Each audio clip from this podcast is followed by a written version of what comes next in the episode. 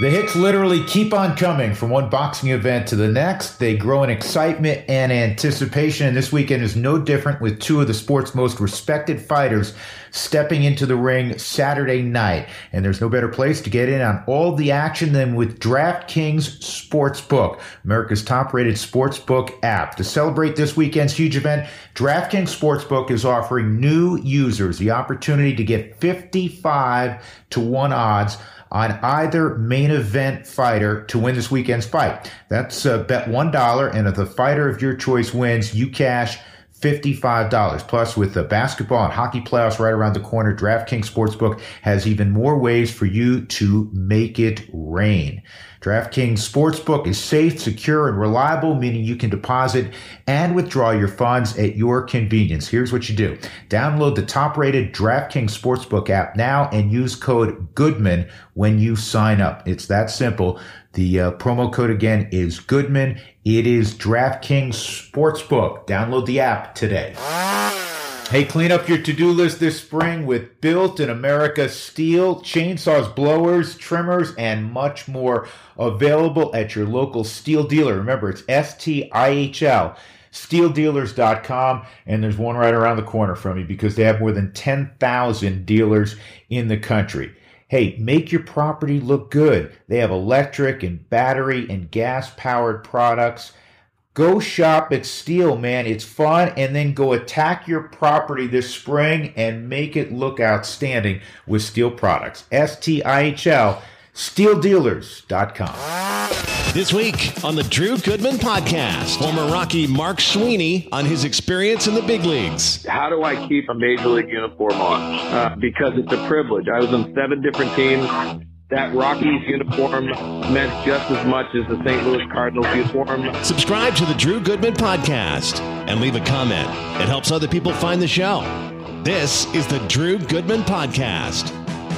Hey, everybody, welcome to podcast number 96. We are thrilled as always that you're along with us.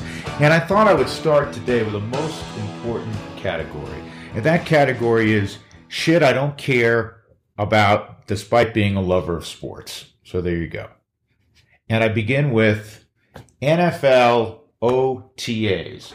Yeah, I was perusing the uh, internet this morning and I came across the fact that a lot of teams are having their OTAs.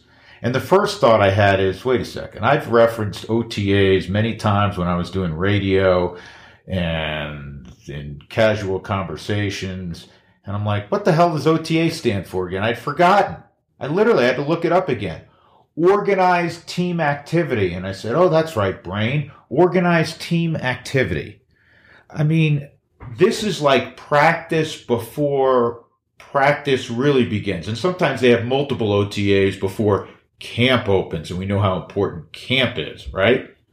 This is, you know, ludicrous. And we're going to pay, because we're lovers of, of the NFL, we're going to pay very close attention to OTAs. But if OTA stand for organized team activity, um, it begs the question is it an OTA if, as a team activity, they say go to Shanahan's together and have steaks and cold ones and good wine? Or if they, as an organized team activity, go to Top Golf, does that count as well? What I mean, what if they went to the Denver Zoo together? Is that an OTA? You know, I, I know I'm guilty of it. I know I've used that term before. It's also like I'll make a baseball analogy. I love spring training, and I'm and I say that unabashedly. In broadcast during the regular season, especially early, I will and have recently referenced. I just did it with Connor Joe. He had a great spring, man. He's up with the Rockies and he's being rewarded for that and he's continued, you know, good work. And obviously, there's been some injuries but I'll reference what happens in March, knowing full well, as you do because you guys are sharp, that what happens in March in baseball is not entirely, but pretty much irrelevant. What is relevant is what you do in May and June and July when you are provided an opportunity. If you are all Cactus League, awesome but you'd rather be all April and May on a big league team than all Cactus League or all Grapefruit League back in March. But we make a big deal about it, kind of like OTAs. So, uh, under the category of shit I don't really care about, OTAs is near the top of the list as we talk about this in mid May. Hey, we're taping this on a Tuesday. Monday night, man, I went downtown and, and uh, watched the Avs game with uh, with my oldest son and one of his buddies, and we were absolutely riveted. You know how big an Avalanche fan I am, how exciting this group uh, is, and this game against Vegas, which was the biggest game of the year, and the Avalanche, as you know, prevailed two to one, and it provides them an opportunity to finish number one in the league, win the President's Cup, home ice uh, throughout, which is which is is big. You know, ordinarily in hockey, if you look at the playoffs last few years, it's almost a 50-50 split. I mean, you know, teams win slightly more at home than they do on the road, but it's not like a foregone conclusion because you have home ice, you're, you're going to win. But with the Avalanche this year, and in this season of COVID and limited fans in the seats, the Avalanche have absolutely dominated at Ball Arena. So it is it is a big deal, and it was their stated goal. But uh, a couple of thoughts on what we witnessed in that game against Vegas. Remember a couple weeks ago had Marc Moser on the um, on the podcast, and one of the things he talked about and we discussed was really the way to beat the Avalanche because they're the best skating team in the NHL is to really take their space away and be physical with them and maybe get them off their game because you're thinking retribution instead of doing what you need to do and that's put the, the puck in the back of the net. Vegas has the talent to be physical and come close to skating with the Avalanche. Vegas, Vegas is Stanley Cup contender just like the Avalanche, legitimately. And they were able to do that on Monday night. I mean, the Avalanche are used to outshooting the opponent by 10, 15 shots a night. And it was the other way around. They were really physical despite being shorthanded. And honestly, they outplayed the Avalanche, which brings me to my second point.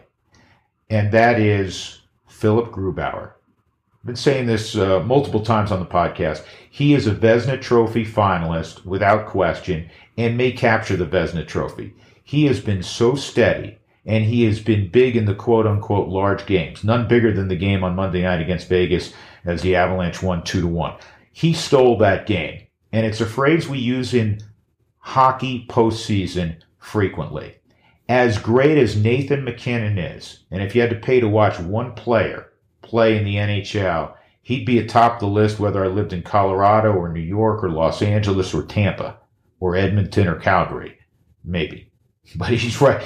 Start thinking about some of the other great players. But Nathan MacKinnon's up there. He's top two or three. We know that, right? But having said that, and as great as Cale Makar is, who's going to win Norris trophies, if not this year, he's going to win Norris trophies as the best defenseman in the league, and he's only 22. Those guys are fabulous. Love Gabe Landeskog, one of the great leaders um, our town has seen the last 20 years uh, in sports. Love, love him. But the most important player and the key ingredient, clearly, to winning a Stanley Cup for the Avalanche is the play of Philip Grubauer. Because he can steal you a game when you get outplayed. As rare as that has been during the regular season, they got outplayed in the biggest game of the year against Vegas on Monday night. They got outshot completely. Vegas was the more physical team, yet the Avalanche won because Philip Grubauer stopped 36 out of 37 shots. That's why they won. Moving on. Did you happen to catch DK Metcalf, the, the Seattle wideout, running the 100 meters uh, in a, in a professional track event? It was the USA Track and Field Golden Games and Distance Open in Walnut, California. Now, there were a couple of heats, and, and so there was nine in one and eight in another. He finished DFL in his heat, but it wasn't, you know, looking at the heels of everybody.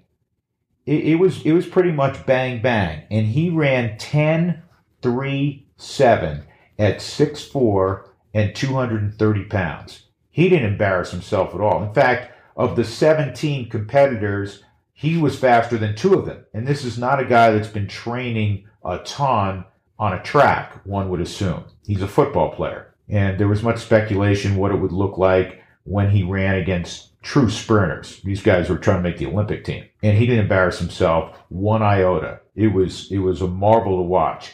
10.37 at 230 pounds, rolling down uh, the track. That was a sight to behold, and it also got me thinking about. I, I love the Olympics. I'm looking forward to to the summer games. Hopefully, they come off without a hitch. There's a purity to events in track and field and swimming off the top of my head that I'm all in on. You know, when you're seven years old, eight years old, nine years old, and you're in the neighborhood or you're with your buddies at a park and you go, all right, let's race. Who's the fastest?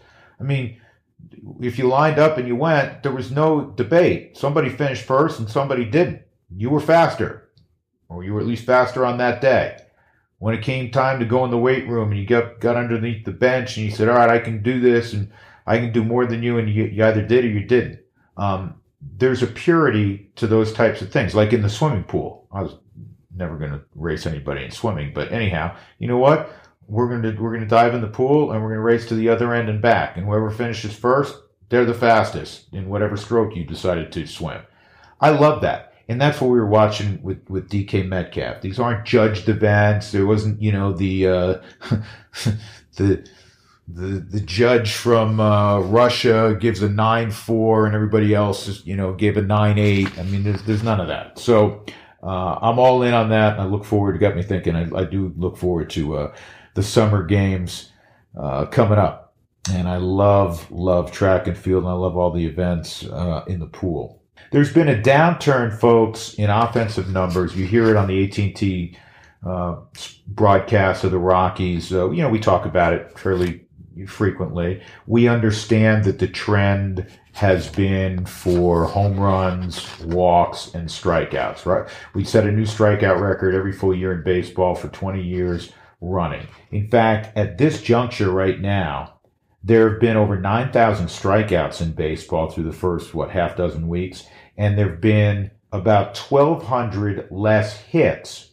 The batting average has been 234 on base percentage in baseball 311 and the slugging percentage 392 so i was wondering all right how much has this changed say in the last 10 years? So i went back to 2011 2011 over a full season obviously um, there were 30, 34,000 plus strikeouts. There were 42,000 plus almost 8,000 more um, hits.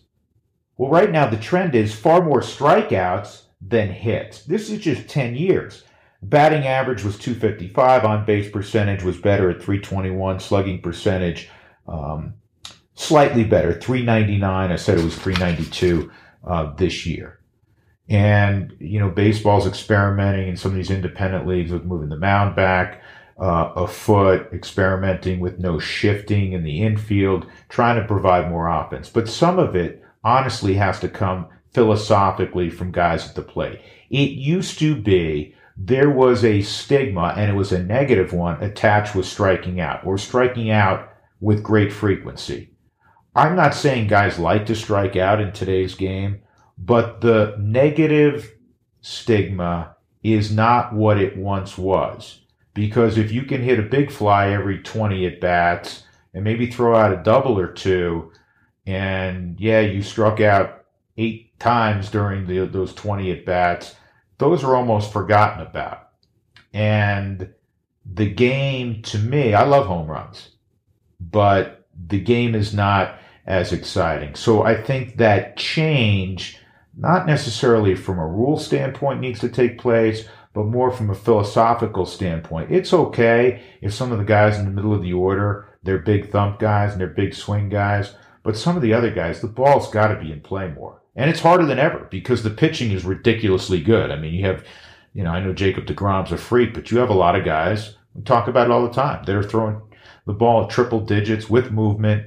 Uh, it, it's never been harder to hit, but it is worth following moving forward uh, because this will be a continuing discussion um, with guys making left turns so frequently or more frequently uh, than ever before. Hey, before we get to uh, to Mark Sweeney, uh, I, I want to give a little preamble here.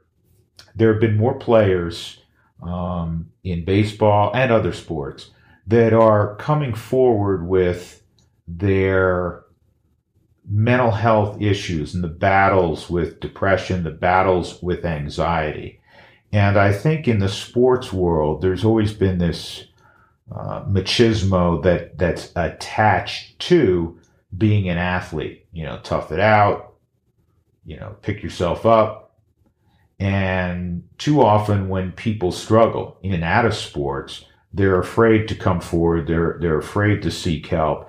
And I think it's wonderful that more athletes are giving other people uh, an avenue as if to say it's okay and it's more than okay it's necessary to come out and, and seek help. Ryan Buchter is one uh, a reliever that uh, has had success in the big leagues and, and has been around um, for a while. Not a huge name but um, he is among many Kevin Love i think of uh, in the nba uh, fairly recently uh, to come out. And i think that the more athletes that do this again uh, provide an opening for people who adore athletes and adore athletics um, to seek help when it's necessary. And it's one of the things we're going to talk about uh, with Mark Sweeney, in addition to uh, some old stories about some uh, great major league players, and some of them are Colorado Rockies as well. So I think you're going to enjoy uh,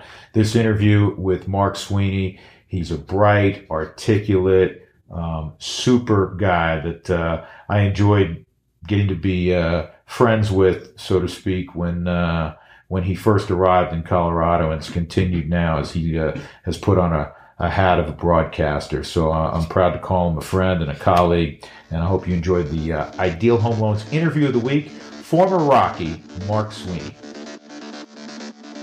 All right, I'm really excited about this one. It's uh, it's talking to uh, an old friend, a guy who had a hell of a big league career and just moved into television, like uh, like some of us get to do, I guess. Um, who who play and you do a great job on television.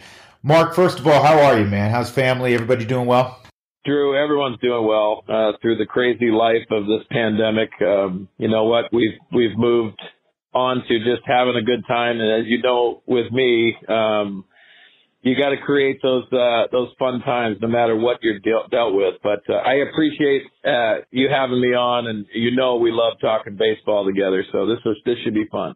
Yeah, and you got a great podcast going that we'll talk about a little bit later. Major League uh, Beginnings, which I think is a, a fascinating topic where you delve into, and you know this now as a broadcaster, you love telling the story about the guy and how he got called up to the big leagues, whether it's a you know a guy who got five million dollars to sign because he was a first round pick, or some guy that was uh, you know an undrafted free agent like my you know my partner Jeff Huson. You know you were a ninth round pick. Everybody's got a great story, and um, I look forward to talking to you a little bit about that as well later on. Speaking of great stories. I'll always remember this isn't a great story, but I, I've always I was always partial to you, and it was a cab ride you and I shared, and I want to say your dad was was with you at the time. We were going to Wrigley Field. You were going to play. I was going to you know stick a microphone in front of my mouth, and um, and and we we hit it off. I think, and one of the reasons for me is we're both Northeast guys, man, and there and I and there's something special for me about a Northeast guy.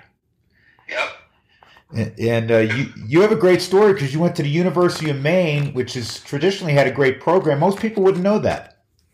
Yeah, and you know what, Drew? Uh, I mean, everyone has that that story and how you create, uh, you know, getting to the big leagues is fascinating. But um, yeah, I, I remember that cab ride too because uh, to me, baseball. I, first off, I was privileged to be in a major league uniform, and I never lost sight of that. Um, for all the fans that that listen, um, I, I was the guy that wanted a day in the big leagues. I pushed for that, and you end up getting it. And you go, uh, I'm going to push for the second day. I'm going to push for the third day. Um, some some guys get it a little bit easier than others. Uh, I liked that path. I thought it was it fit my personality. It fit what I was doing.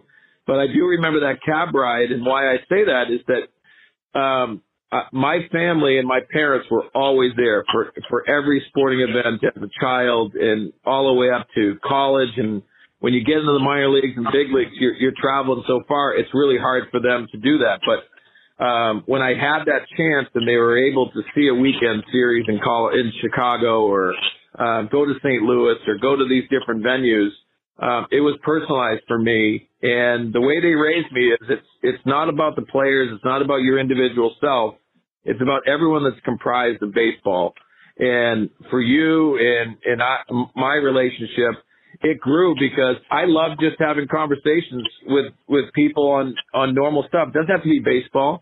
It has to be driven through baseball, and we were fortunate with that. But man, our relationship just flourished because um, the Northeast connection is definitely there. But also, uh, you know, Drew, this game is fun. Uh, the people are surrounding it are uh, what really makes the game special. So I remember that. My, my parents remember it, um, and that's what really means the most to me. Yeah, and and and that that speaks to team chemistry, which is you know it's one of the age old questions in all of sports.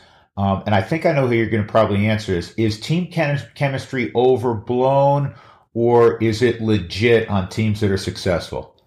Uh, to me, 100% legit. Um, why I say that, it's, it's, uh, it, back in the day it was 25 personalities. Now it's 26, uh, maybe 27 if you have a double header. Um, eh, those personalities within the locker room are very different. Uh, you have uh, players from uh, Latin America, you have uh, J- Japanese players, you have Korean players. All of those challenges to bring everyone together is magical.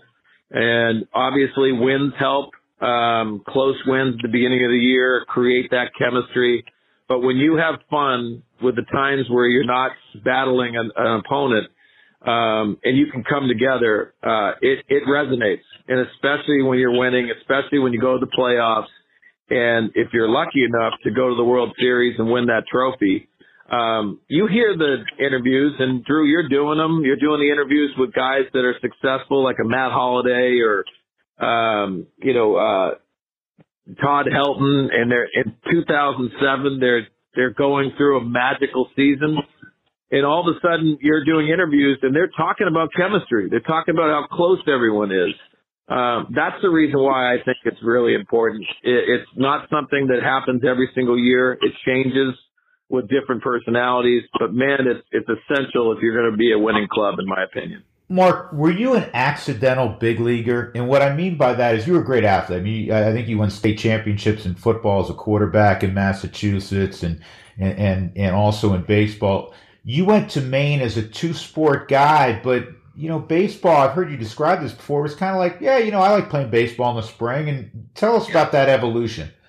Yeah, it's amazing you say that too, Drew. And and uh, I was football first, um, but I was a sports kid. I was a sports junkie that that loved to compete, loved to play. Um, I think it's essential, especially this day and age, where kids are, are forced into one sport and they have to pick and choose at an early age. Um, I was fortunate enough to be a youngest of four boys. Uh, I could watch my brothers and see how they handled situations, but I wanted to be a leader. Um, and that's the reason why the quarterback aspect of my athletic career was essential. Um, going to play college baseball was a privilege and I didn't know uh, how long that was going to go. I didn't know if that sport was really, um, important to me because I, I just loved football so much. Um, I got to college at University of Maine, and it was a great program, as you alluded to. Uh, I was fortunate to know that I fell in love with baseball as, as a college player, and that might shock a lot of people, but when you're growing up in the Northeast, you play different sports. You're not playing something for an extended period of time. And I just love the aspect that you could play different sports. But when I got to college, I realized if you're going to be good at anything, you better put an everyday body of work into it. And I love that aspect of baseball because it's so challenging. There's so many different negatives that you have to deal with, but when you achieve something in baseball, it just was appealing to me. So I made the tough transition after my freshman year as a quarterback. I, I transitioned into full-time baseball. It was probably the best decision I've ever made because of the love that I had for it.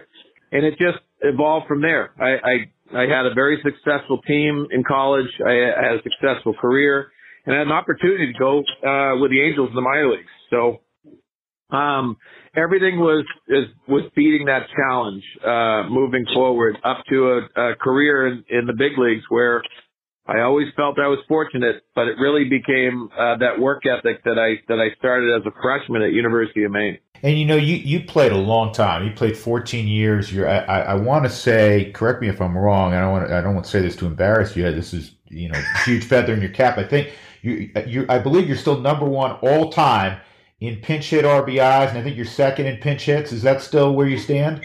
You are exactly right. You you sound like my mom throwing my uh, exploits out. Thank you very. Yeah. You got to have mom and dad and a couple of friends know know what the, where the hell you stand athletically, right? But um, you, you, don't want to you don't have to break that out yourself. Let let somebody else reel off your accomplishment. At what point in time, though, does you can you get your arms around where hey, I may not be the everyday guy and the star that you were at Maine. I mean, you were Golden Spikes finalist as the College Player of the Year um, your, your final year, I believe, in, in Orono. But when, do, how do you, you get your arms around and go, okay, this is probably my role in the big leagues, which couldn't be a more difficult role, by the way, I think, from afar. Yeah, uh, Drew, and, and it, uh, you hear that comment all the time too. I mean, because I, I've said this my whole career, 14 straight years. I said I don't, I'm not dreaming uh, to be a pinch hitter in the big leagues. Uh, every player dreams to be that everyday guy and you're you're counted upon. Um, if you have drive at all, you want to be that guy. Um, also, the drive is how do I keep a major league uniform on? Uh, because it's a privilege. I was on seven different teams. That Rockies uniform meant just as much as the St. Louis Cardinals uniform that I came at my first big league day in August 4th of of uh, um, 1997. I mean, excuse me, 95. Um, when I got to big leagues for the first time, putting a major league uniform on is an honor. Um, and I always put things in perspective. But when your manager asks you to do something, I was always told, you know what? You say yes, sir, and you get it done. Um, so that to me was important. So when I was asked to do a pinch hitting role, um, I had confidence in my abilities to hit and you're not going to hear a lot of boasting from me. I, I, I had to work hard at everything I had to do and I had deficiencies, but I love to hit and I love to figure out how to get it done. And at this level, pinch hitting against uh, Rob Nen and Trevor Hoffman and Mariano Rivera is not a role that you are uh, really excited to do because you're going to fail a lot. Um, it was it was important for me to be the best I could possibly be, to prepare as much as I could, and to embrace a role that was tough. But I never used as an excuse. I wanted to go out there and be the best version of myself. And you know what? Uh, I got to be able to do it, as you said, for 14 years. Um, and that's a privilege in itself. We'll have more with the 14 year big leaguer Mark Sweeney, who's transitioned beautifully into the broadcast industry. But first, this from my friends at Ideal Home Loans. If you're looking to save money, I tell you every week, and I've told you this for quite some time. And by the way, interest rates just dropped. So if you've just purchased a house or you're in the process of purchasing a home or if you're refinancing, you need to give them a call 303-867-7000 303-867-7000 they've been doing it for a couple of decades in this market they have an A plus rating with the Better Business Bureau for many years involved with the uh, Colorado Rockies. Uh, they're an outstanding corporate citizen and uh, they're local, man. So you got to love that. Brent Ivinson's team are going to take wonderful care of you as they've done for me and many of my friends through the years. It's Ideal Home Loans. 303-867-7000. Now back to more with former Rocky Mark Sweeney. I was reading a piece today um, about Ryan Buchter, who you know because he's he's been a Padre, he's a left-handed reliever, and his his numbers. He's this guy who's had success at the big leagues. He's had great success at the minor league level, and he and he's kind of come out talking about as more players are doing. I think it's awesome about depression, about anxiety, about um, how difficult I, I think for anyone coping uh, today is, but but it's so exacerbated by the life of the big leaguer, and I think sometimes we gloss over that maybe as fans because we gravitate to the Machados and the Tatises with San Diego, the Trevor Stories, and formerly obviously Nolan Arenado, you know, with the Rockies, the Charlie Blackmon. These guys that have had great success and are, and are making you know ridiculously large sums of money And yet, most people who are fortunate, I call you guys needles in a haystack to get to the big leagues um, and, and to stay as long as you did. But you, they, there's pressure on you every day to perform because because an 0 for 12 for you is not the same as an 0 for 12 for Manny Machado, right? Right, and, and, and Drew, it's it's such a great point because I think a lot of uh, fans just realize everything goes well for everyone because you're in the big leagues, you're making really good money, um, playing a sport that you absolutely love. Um, I always say this at the end of the year, um, I'm not physically tired because I was a pinch hitter because you, you have too many days off. Um, but I was mentally drained and it has a lot to do with the pressures that you talk to, talk about um, you go out there and have to perform, and then you walk in the locker room, and sometimes your manager's looking at you like, "Hey, man, you better do something." You, you, uh, Tony La Russa comes to mind. The, the pressures of you having to perform, or you're going to get sent out, or you're going to get released. Uh, those things are real, and they're real for most of the players. And you made a great point. Uh, this is this game's based on the stars but uh, the stars are, are, comprised of probably less than 10% of the of the sport. Everyone else kind of uh, you know falls into place, and it's a time frame that you're playing. The other thing that resonates with me too, Drew, on this and the pressures of it, um, it's not just the you know the pinch hitters and the and the role players of all that stuff. I always watched, and I was, and you know me, I, I was I was so impressed with the talent of the Todd Heltons, the Nolan Arenados, the Trevor Stories, um, you know, the Trevor Hoffmans. I, I always noticed this, and it wasn't everybody, but I noticed that these stars set a bar for themselves every single year. So they have a career year. The fans look at it as, well, they, they hit 45 home runs this year and they, they batted 340. Um, they should hit 350 next year and they should have 50 home runs. So that, why I say that is I always recognize that there was some insecurities in the stars of the game that I was amazed at and you'd be surprised that some of them are, are probably the most insecure players in the game of baseball. And why I say that is that the bar is set too high. And where, do, where, is it where you're not failing if you're hitting 40 home runs instead of 45 because you had it a year before. There is many, many pressures in this game and there's a personality effect that they just want to be the, the normal guy. And some of these stars can't be a normal guy because of what they're making and, and being in the limelight. So there's multiple pressures on these guys.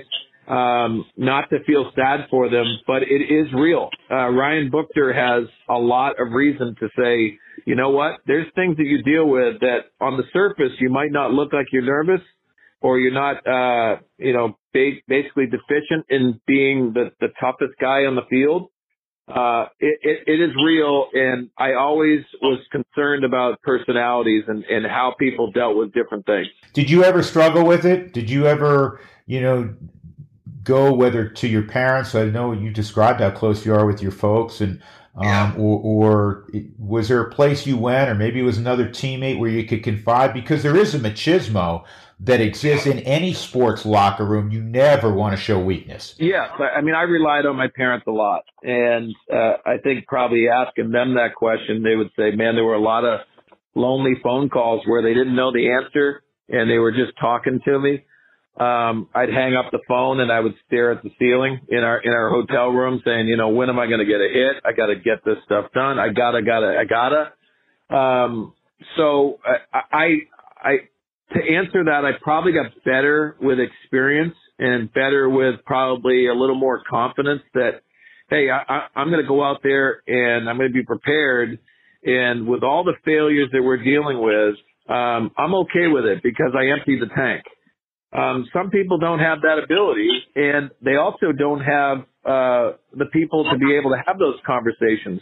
Even though you're friends with certain guys in the locker room, uh, you don't you don't empty your dirty laundry or, or your problems on somebody because you're you're failing. Um, so a lot of that is taken and, and, and really kept within yourself.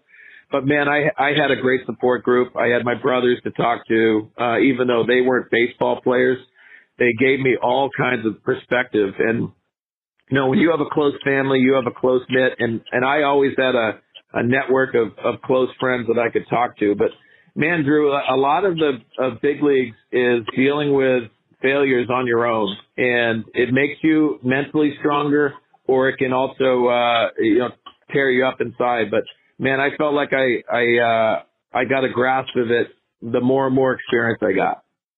Yeah, I tell you, there. I'm glad, as I said, that more people are coming out and, and talking about this important issue. When when I ask you to reflect back, you seven teams, something about the Padres, they kept asking you back. They never got enough of you, I guess. But but what do you remember most about your time with the Rockies? Um, uh, just the experiences, uh, the guys that I got to watch.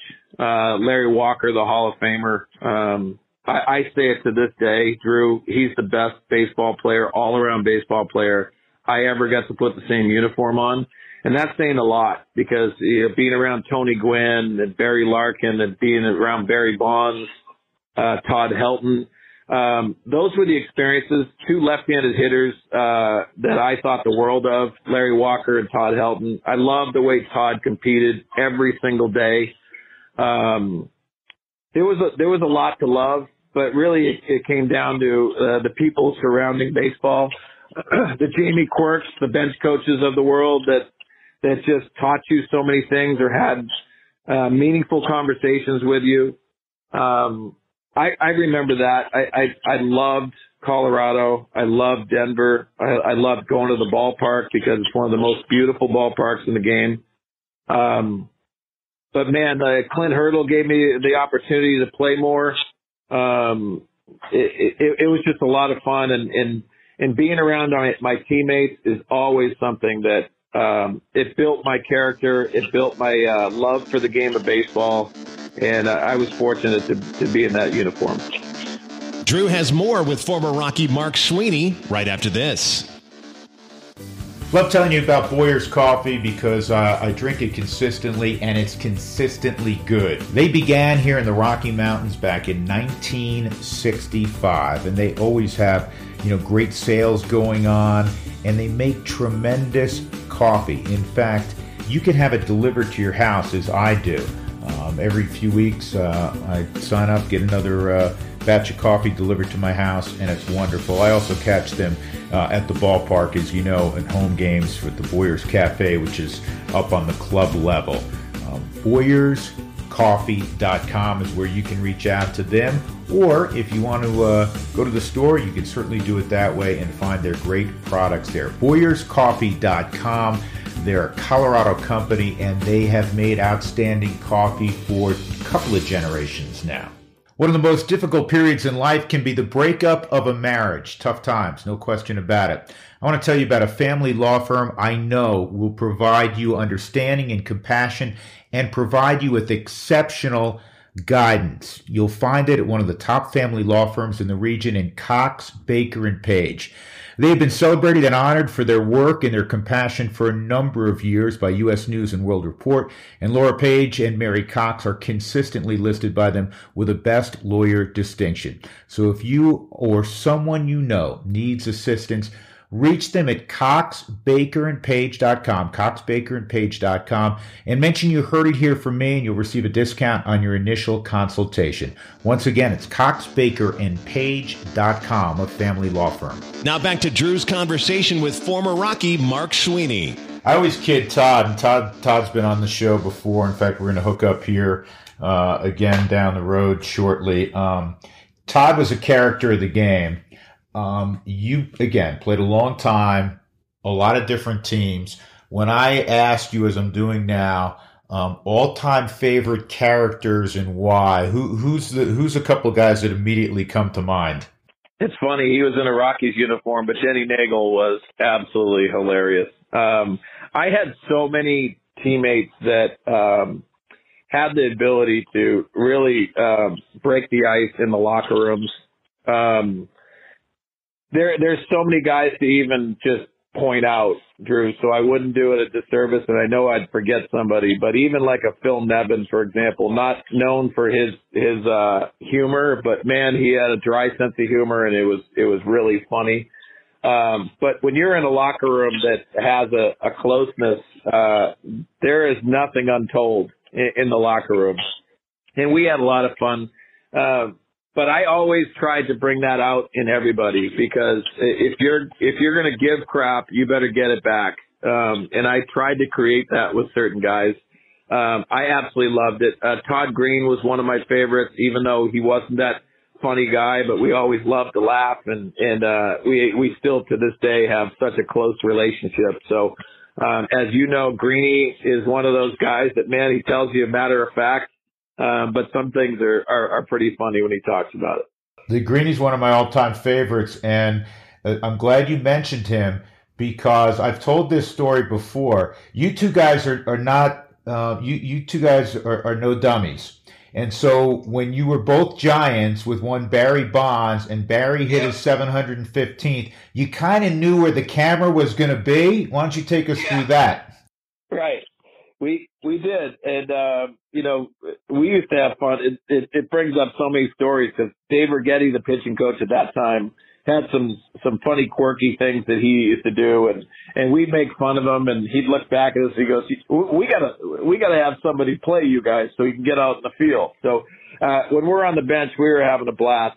But you bring up the Barry Bonds thing uh, and people don't realize this too. We we did um we did a situation in in uh spring training where we dressed up Barry Barry Bonds in he looked like he dressed up in drag. We did a talent show with all the rookies. And this is when Tim Lincecum back in the day was a rookie. So um we had we had Barry dress up and it was a two day event. So we had to ask him to dress up the second day and he was like, No, I'm not dressing up this day. And I literally told Barry Bonds, I said, Barry, if you dress up one day and then you don't do it, and then here comes the cameras and they're expecting you to do it again. He goes, I said, you're gonna, you're gonna look stupid, man. Like it, it's gonna look like you just played it off, like you weren't even having fun. I said, you got to do it twice. And sure enough, he dressed up and he did it twice. And it was the encouragement of me and Greeny to have him do it. Um, we had a blast with that talent show. It was Matt Cain. It was Tim Lincecum. All of these guys are rookies. Brian Wilson was a rookie and these guys had to sing in front of all of us. But we raised a bunch of money because Barry just let loose. He had fun, and these are guys that aren't known for letting loose. Um, Greeny and I got those guys going, man, and it, and we had a blast doing it. Yeah, and then and then take us through also. So Barry hits his 715th, and the first two cats out on the field, Todd Greene and Mark Sweeney. Yeah, well, I was hit, I was I was in that game, so I, I think I was. uh I wasn't on deck, but I was the next guy after that, and he, he hits it, and it's like, hey man, you know, we got to go out there and celebrate. Greeny is like, uh, I I thought it was like his son Nico that that was trying to go out there and try to beat Nico onto the field. Um, it, it it was one of those things, man. That uh, you know, Barry had a lot of bad rap, but you know what? We were his teammate and and we were going to go out there and celebrate. But yeah, we we got out there. Uh, we de- definitely knew the cameras were going to be on Barry, so we had to get we had to get involved. I, I always felt this. I've told this story before about Barry, and I had a you know a, solid relationship with him because I I feel like if you approached him w- with you know purpose and confidence and who you are he was very receptive and and he was great, very engaging, in fact. Um. And if you went up to him and you were paying attention to the reputation and you were timid, he was like a dog and he and he and he smelled fear in you right. and he ate you up. That's a good point, and, and I totally agree with you. I, I say this to a lot of people. Um, uh, these these guys get their butt kissed all the time, right? Uh, if you don't kiss their butt and you act like a normal human being and you, you just you, you're you're truthful to them and you're, you're confident as you said he he loved it and he would talk to you. I've said this to so many people. He was the superstar that could teach it. And, and there's not many superstars that can teach it. Larry walker can't teach you how to um feel the ball off the right field wall and act like he's catching it um like a, a regular put out and then turn catch it on a bounce and throw the guy out at second base, which we saw. Um, he can't teach that. Uh, he didn't have the ability to teach how he hit because he was like, Hey man, I, I just, I just grab the bat and I swing. That's what they look at it as. Barry would break things down. um, if he didn't play one night, I'd come up in the locker room getting ready to pinch hit. And I'd say, Barry, what do you see? And he'd be watching the game in his locker. And we're, we, we're frustrated he's not playing, but he was attentive to the game. And he'd say, don't even think about his curveball. He can't throw it for a strike. So he said, eliminate it. And he always talked about eliminating pitches. So that's what I mean about teaching aspects because there's certain guys that, that couldn't teach it. Barry was one of the unique ones that obviously he learned from his godfather, Willie Mays, who just turned 90. Um, he also learned from his dad, his late father. They, he understood how to teach hitting and it was really impressive how he could do it. Well, that team that uh, Mark follows, the San Diego Padres, super talented and they have a number of guys that have kind of gotten off to uh, to slow starts uh, as well. Um, but uh, they've put together quite a group, and you know, we discussed Fernando Tatis Jr. down the road. Fernando Tatis is a guy you can't keep your eyes off of, whether he's playing shortstop or certainly when he's in the batter's box and when he reaches, man, he's he's a holy terror on the base paths, and he does it with a smile on his face. So um, it's uh, it's fun as a, as a guy that loves the sport first and foremost. You don't like when he beats up the Rockies, certainly, but as a guy that loves the sport, um, Fernando Tatis is uh, is a joy out there.